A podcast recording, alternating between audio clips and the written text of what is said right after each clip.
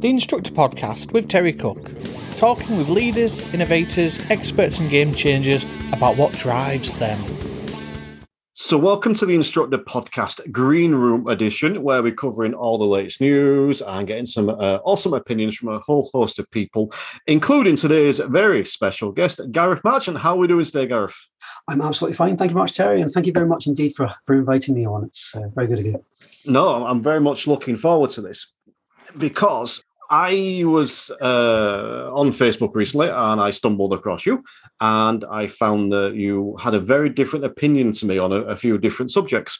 And I suddenly realized that a lot of the people I get on this show share the same opinion of me. And that's not necessarily through choice, it's just through the, the circle of people that I had. And I thought it'd be great to have someone on who does have a different opinion or can often uh, maybe an opposing view on on certain things. And and when I saw your post, you're always really articulate and well thought in the way that you were doing that. And just speaking before speaking to you before we record this, I can now see why. So so yeah, really appreciate you joining me. And I think the first thing I want to get on is the thing that's still rumbling on, the thing that's been rumbling on for a few weeks now in some ways, I think it's right that it continues on, and in some ways, I think maybe you know we're making too much of a bit of a fuss about it. But we'll get into that. It's the whole standard checks fiasco. The fact that it's now being tied in with driving tests and all that kind of chisel. So uh, anyone that listens to these show regularly will have a good idea of my opinion. But I'm so going to dive straight in and ask you for your opinion on that situation. Okay, so I've been fairly vocal on Facebook. I think you can say I've been and quite excuse me, regularly vocal. Um, from my perspective, although the the trigger things just come in and it seems to be rumbling on, it's actually been rumbling on since about 2015, um, because this is not a new thing. It was tried. It tried to happen when not sh- shortly after VOSA took on took over.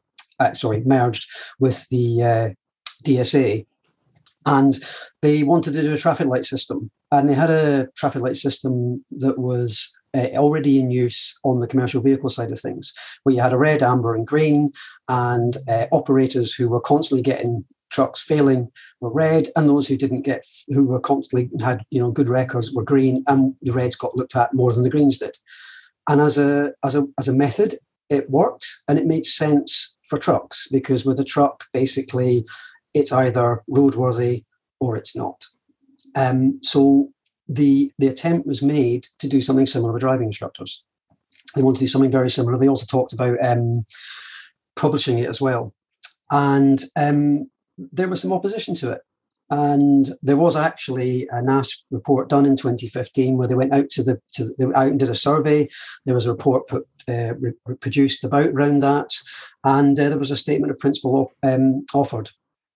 And at the time, uh, and in fact, I, I have a paragraph here that actually this is what was written in 2015. Is it okay to just read it out? Yeah. NASP would not support the use by DVSA of any data collected from driving tests being used as a method of monitoring ADI performance, but this would lead to the targeting of ADIs for remedial action. The statistics collected have too many variables, are subjective, can only be directly attributable to a test candidate and or an examiner, and the level of inconsistency of the driving test regime across the country does not allow the figures to give an accurate, fair, or justifiable assessment of an individual ADI's performance. So that was stated in 2015 as part of a statement of principle. So move forward six years. So I saw it come out and I went, oh, that looks familiar. um, and for me, those principles still stand. And I think um, one of the, the, the issues as well that we get in, in the driver training industry more generally is it's kind of binary in nature, um, and it's either one thing or another. So as soon as I said that I didn't agree with the trigger system, straight away I'm anti um, raising standards because the, tr- the trigger system is all about raising standards apparently um, and nothing to do with uh, trying to reduce the level of, well, actually, that's not fair. It is to do with reducing the level of um, tests that take place as well. So, in essence, I understand the premise of where the DVSA are coming from. They want to reduce the number of tests taking place so they have less demand on their resources for the number of tests to take place. And they, I, I, have I've always called them bean counters right? Primarily, they operate on beans and they need to be able to count beans. And the means by which they count beans is through a badge being displayed on a test so they can gather statistics from that badge being displayed. So, because, and then once they've got statistics, they then can base things they want to do because they have statistical information to base it on. Regardless of the strength or the uh, or the objectivity of those statistics, so that's kind of what this is making some degree of sense. Um, so the biggest problem I have with with with it is not the fact they're trying to monitor instructors, but the methods by which they are trying to monitor them. And I have always said that candidates on test have to have a degree of responsibility for what they do. Now, yes, we have an influence on what they do because we train them. But when they get into that test, we have no control over what they actually do. And there are so many variables in a test, whether it's because of where it is, the time of day it is, the standard of the candidate, the emotional state of the candidate, how the how the examiner interacts with that candidate can make a difference on the day. Um, there's so many variables, and to say that's an objective measure of what I do, to me is kind of it, it just doesn't make sense to me. It just it just doesn't make sense to me. Whereas I'm an advocate most people probably wouldn't like this, of more standards checks, not less. Because actually, I think if you want to know what I do, see me do it. Yeah. See it, me do it. You've said a lot of interesting things there. And I definitely want to come back to a lot of them. um, but I think that I want to touch almost on the, the last thing you said there um, in how it reflects on the person, uh, how the, the test results reflect on a person. And I'm speaking purely from my vantage point here, in that if I send, I know, let's say, 24 people on a test in a year, yep. I personally believe that that should those results would be a fair reflection of me because of the the quantity you know sending 24 people in for example if if all i'm going for extremes if all 24 failed miserably you know, with examiner intervention, each one, all that kind of yeah. stuff. To me, that's showing there's an issue there. Whereas if all 24 passed phenomenally, it's yeah. not saying there is no issue, but it's saying there's less likely to be an issue.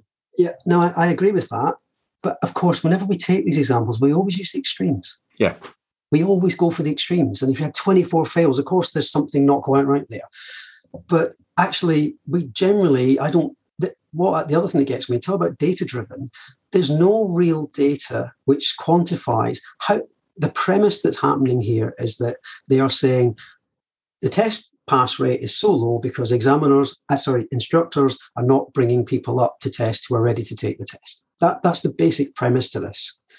That's why the pass rate is so low. You know, Loveday Ryder said in a letter the other day about an a reply to SEN to a um, to an MP that the test the results would show that typically ADIs are not bringing people up who are already or are at correct standard. Now, typically, really, I mean that that's a pretty bold statement to make. To say typically that's the case, and actually no numbers to quantify it for an organisation which actually thrives off numbers. Where's the numbers to quantify that statement? So there's all over the year we've been told for decades that ADIs are bringing people up for test who are not ready anecdotally, there's loads of ADIs say there's ADIs who bring people up for tests who are not ready, yet it's never them. It's only people they've met in the test centre. And yet there's nothing to quantify how many is it? Because coming back to your original thing about when you look at the number of tests, 24 tests is a pittance. It's a tiny, tiny amount when you are looking at the number of tests conducted across the country. 24 is like nothing. Statistically, it's insignificant right? And it, when you've got that few tests, two candidates completely screw your averages. If you have a couple of people who have an absolute, you know, a, a made it with the test, which can happen, there's your averages gone if they happen in the same 12 month rolling period. So, whilst from an individual perspective, we think, oh, with 24 tests, that was good. But actually, when you look at it, they're talking about averages across the country. It's absolutely tiny. So, then you're talking about a really, really small statistical number. And I think as ADIs, we're very we're insular. We, we live in our own little bubble, and we think our world's a, the major world. But actually, it's a, it's so small from a statistical standpoint, and that's the other problem I have with the stats generally. because it takes a very small number to completely upset a very small number in terms of stats. And while we're fine, and, and so much of this is about, oh, it won't affect me because I know my numbers are fine. Well, I know it won't affect me because my numbers are fine. I'm not actually bothered at all about the effect it will have. And I'm also very conscious, I mean, my wife tells me this all the time when I get worked up about it, is that the, the, the consequence to it all is a standards check. But we have to have a standards check anyway.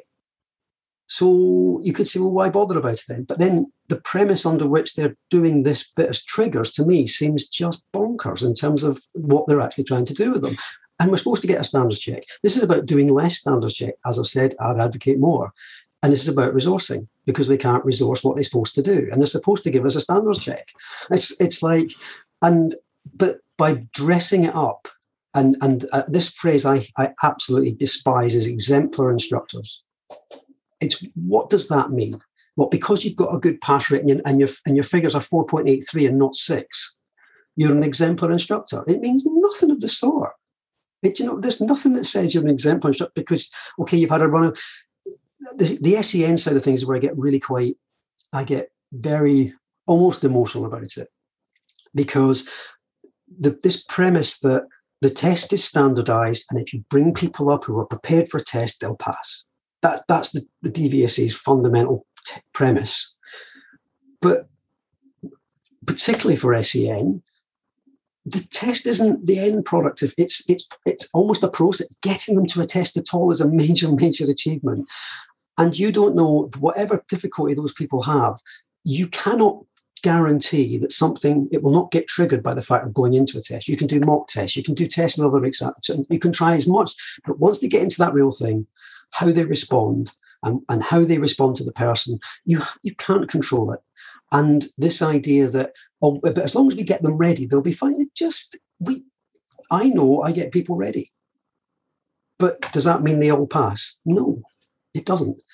And but I get, although we can't quantify it, as I said, there's no numbers to it, that these um, the, the instructors who are bringing people up who aren't ready, they've been talking about them for decades.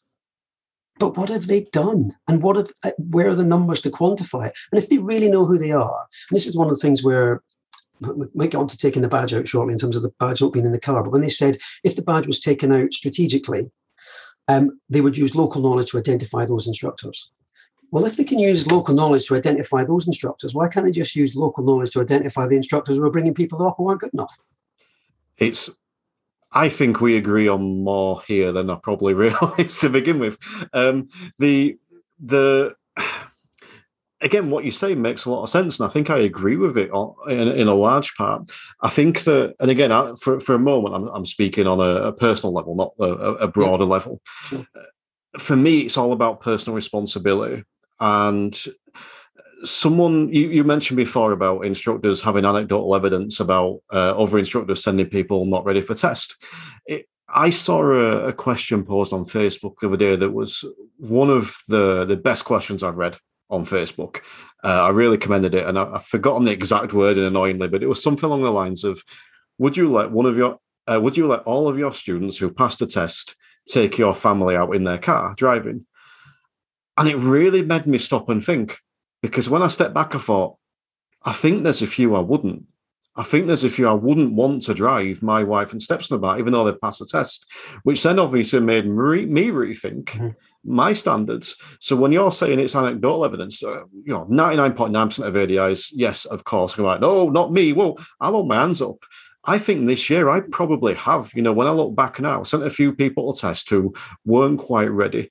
The reason, if being completely honest, probably the backlog, not wanting to put the test back six months. I'm not saying that's acceptable. I'm saying it's honest. So it's there. You know, I, it is that from my personal evidence that it is. But the I think where I do agree with you around a lot of what you've said, the SEN stuff, that's not my specialty. But I agree with you there that they're not. You know, it's an it's a different factor. It's not a driving factor with them. Now, as much as I understand and sympathize with the people that will say, well, if they if they can't handle the pressure of a test, could they handle the pressure of the M62 on rush hour?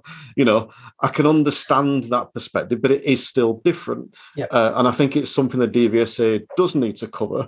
And then just touching back on one one last point you made there before I throw it back over to you. You mentioned about the, the data collected and, and the information used and, and local knowledge. The, the where I do have an issue massively is, is one that I suppose I think you touched on it is the triggers. It is the the indicators. Uh, why are these numbers relevant? What's significant about these numbers? How have they, you know, I, have they just stuck numbers on a dartboard and thrown them at them? And I wholeheartedly agree with you what you said about local knowledge. If they were to say these are the triggers that are going to highlight people because you know whatever they make the numbers of, but including within this, we're going to take the opinions of examiners. I would have a lot more faith in that system because examiners, they're not stupid. They generally know mm. who's a bit nervous and who isn't ready. Yeah, and I think it's it's not even just about that. It's about if they see it and if they if if and I and I you know I I'm, I'm not denying it exists at all. But if if it's true that they they know the instructors who are coming to that test center are consistently bringing someone who's really really not shouldn't be there for a test, then tackle that. They know it, so tackle it. Now, there's big problems it can create from it because then there's the issue of is that is that examiner then are they victimizing a particular instructor? You know, it would I would have to I would think it would have to be done where all the examiners in that test center would have to agree on it, and then go to test center manager, and then it'd be referred up because it couldn't just be on the basis of one examiner because that would be wholly you know um, open to abuse and and also counter claims of what's going on. But you know, it's like if if they have this knowledge, then then use it because if if if what it's about is getting a hold of instructors who are not up to standard, then make it about that. But taking your comment about the the dartboard analogy for the it's, it's I've called it a wish list from the word go. It's a wish list of things. Oh, look, these will look good for the industry. I mean, the classic one is the 55% pass rate, right? So they released a statistic that said ADIs who take, take people up for test have a 52% pass rate. I've never seen that figure before, considering the national average is about 45, 46. So I'd never seen that figure, which then begs the question of, okay, so how bad then is the private runner pass rate? Actually, when we've all been led to believe it, it was always supposed to be slightly better than us because they had more practice. But actually, if we're 52%, the national average is 46. I couldn't do the maths it; it was beyond my realms of possibility. But um, so what is the pass rate for for for private runners? A, tangent to that at the moment is the fact that, and again, I spoke to an examiner, local examiner here, which I presume it's probably been mirrored across the country, is that the number of private runners has gone up massively massively. And there are a load of them who, and we've all getting the calls, you know, I have my test in three weeks' time. I haven't got an instructor. Can you help me? And we're all saying no because we're full. Um, and so they've got a whole raft of people coming in who definitely aren't ready for test, who they have to take out. We're getting beaten over the head on the basis of some dubious figures. And meanwhile, there's a raft of people coming in, which it does appear are actually not definitely not ready, and they can do nothing about it because the legislation states if somebody has a car and books a test and has done a theory test, they can take it. There is absolutely nothing to stop them coming up for it at all, nothing whatsoever. And but they, and you see, this is the other thing where there's a real there's a there's a definite problem there, but they can't tackle it. So instead, they tackle us because that's what they can do it with. Um, I was picking up on something you said with SEN as well. Um, the, the, what you said about you know if they can't handle a test, can they handle AM62? a couple of thoughts around that that spring to mind. And this, I'm, I'm not an SEN specialist, but I have taught many people with proper, deep-rooted uh, clinical, clinically uh, sort of um, recognized anxiety problems and mental health issues. Um, I've, I've, I haven't done I haven't done any physical disabilities, but I have lots of people with either learning difficulties or mental health issues. And those people, when they've passed the test, can self regulate. They can choose where they drive. Um, now, I'm not saying that's a good thing or a bad thing, but they can. And a test, I think, for many people is is different to most other driving situations you're in. I, I do I do fleet. So, of course, the moment you do a um, you do a driver assessment with a qualified driver. The last time they saw a driving instructor was 30 years ago. And the minute you get in the car, they're straight back to 30 years ago. That's the influence that, it, that having a driving test has. And, you know, and I think I, I just, it's not just about being nervous on a test, it's much deeper rooted than that. And you can have people who can have a complete panic attack like that and you get them to the stage where you think they're not going to have a complete panic attack and they have one. I've been at tests before now. We got to the test centre and test never went ahead. We had to drive the person away again because they couldn't go through with it. They were perfectly able to drive, perfectly capable, but they got to that test and couldn't do it. Uh, and then I found out more reasoning underneath, under, underpinning that, which is quite heartbreaking when I found out, to be quite honest. But however, these are the things that can take place. Now, that person was lucky it happened before they went on the test. Yeah they could have got on the test and realized, I can't do this. Yeah. Did that mean I was wrong for taking them up? It's a big debate to be had around it, but, you know, did I see that coming? No. so, and I know that's that's an individual example, which are never great because when you're looking at broader, but it, it's it's more nuanced. I think it's more nuanced than we. Uh, this idea that well, if everybody comes up who brought up is ready for test, they'll pass. If that was the case, they'll pass. And it, yeah. It, the, when did the pass rate last change? Apart from when we found that ADIs do them higher than what we thought they did, but it's been like it for decades, and it's just the nature of it. And unfortunately, it's binary. You know, it's another binary result. You either pass or you don't.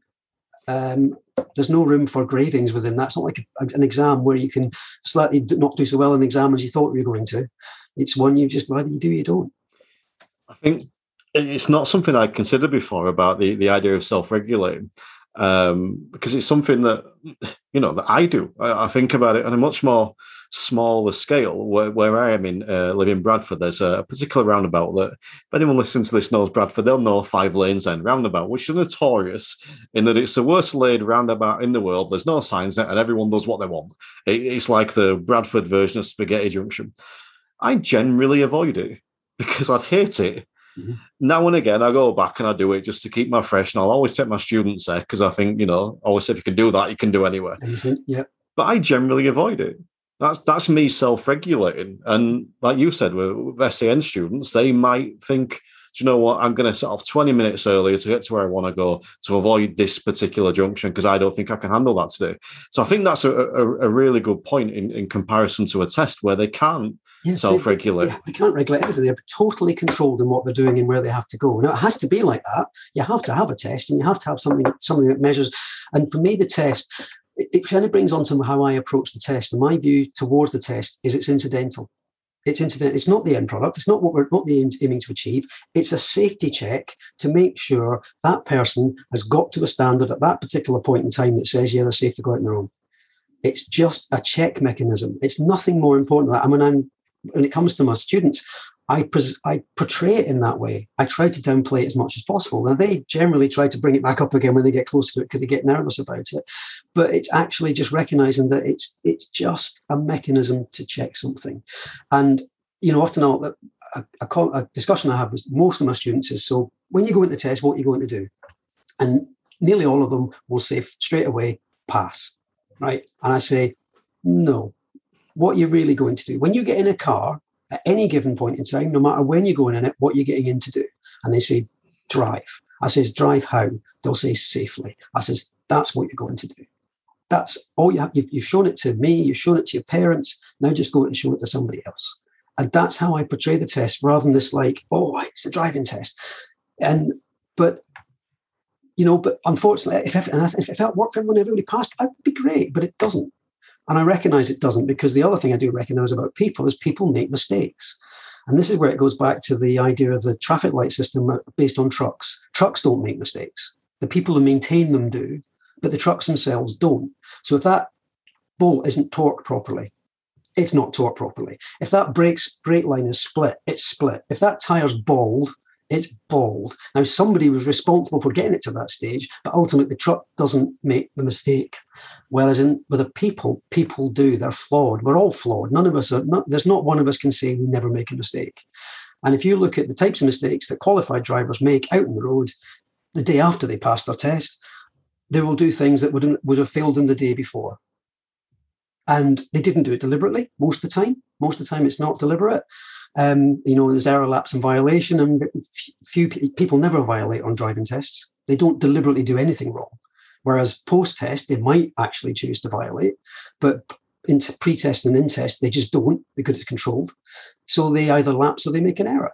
Um, and if they've lapsed, that is entirely down to them lapsing. It wasn't because they didn't know they should do it. It wasn't because they didn't know what to do. It's just they didn't do what they should have done for whatever reason at that particular moment in time.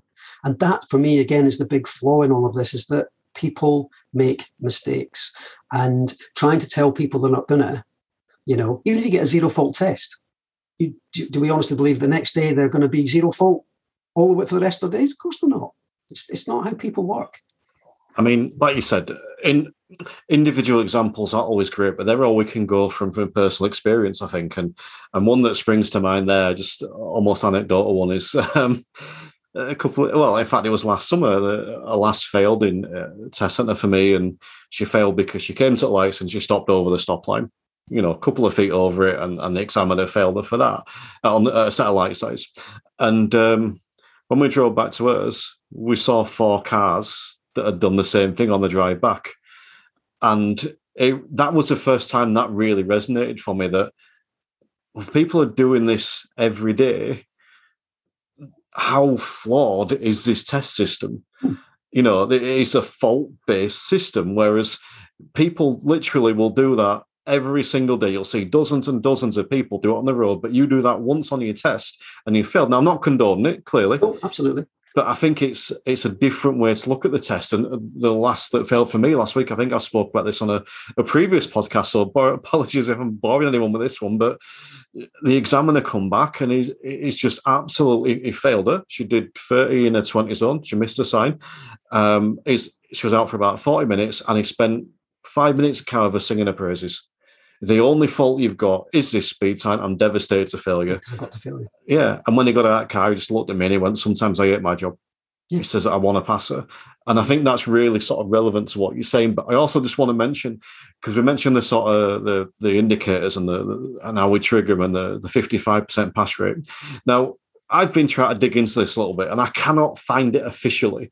But what I have read, uh, and I think it was by Kev Brock, so if I've got that wrong, I apologize. But what I have read is that apparently, and again, these aren't official what I've read, I couldn't find it officially, but the figures over lockdown, you know, uh, April last year to April this year were 52%, you know, when everyone was taking uh, the um, key workers out. Yep.